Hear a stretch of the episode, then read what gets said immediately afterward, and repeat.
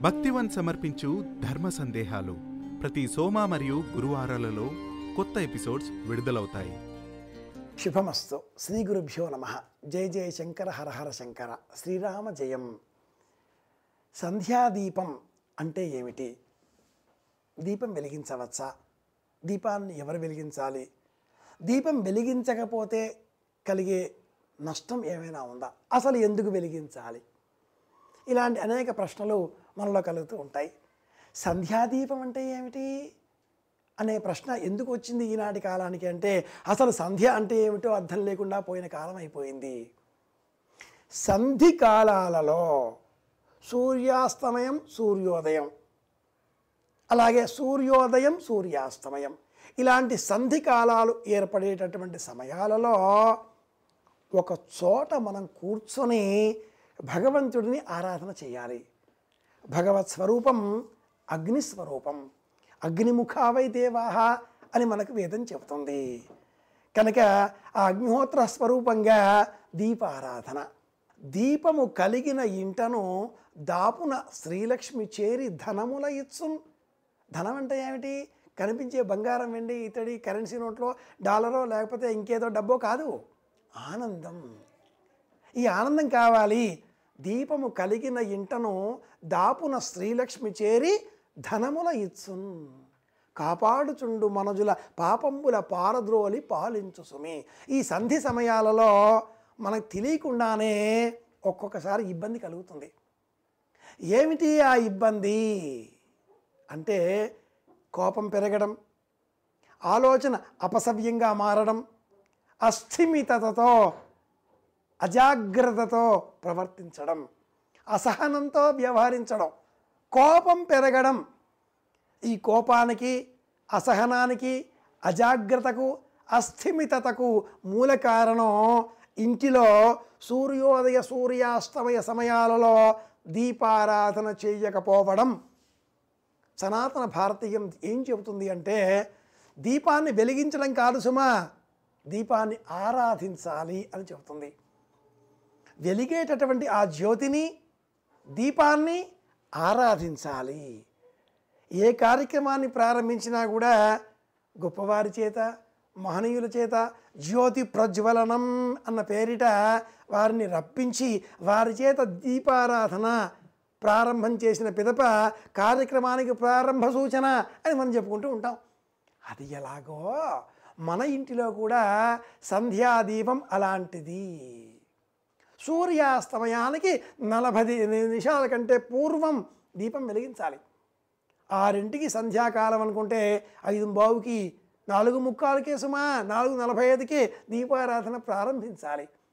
దీపం జ్యోతి వెలుగుతూ ఉంటే ఆ ఇంటిలో అందరి మనస్సులో ప్రశాంతంగా ఉంటాయి.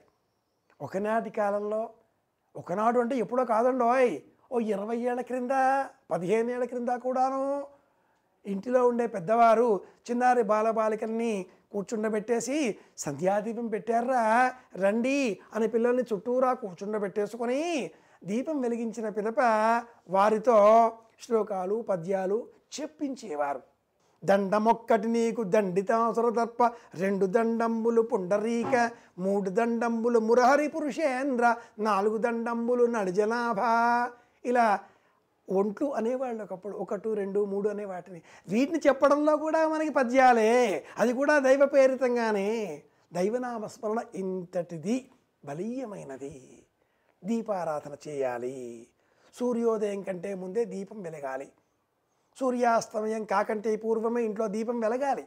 ఏ ఇంటిలో ఇరవై నాలుగు గంటలు నిరవధికంగా దీపం వెలుగుతూ ఉంటుందో ఆ ఇంటిలో అఖండమైన సంపదలు కలకాలం ఉంటాయి. దేహంలో నుంచి ప్రాణం వెళ్ళిపోతూ ఉంటే కూడా శిరస్సు వద్దన దీపం వెలిగిస్తారు. వెలిగించే ఆ దీపం మనలో ఉండేటటువంటి ప్రాణశక్తికి ప్రతీక.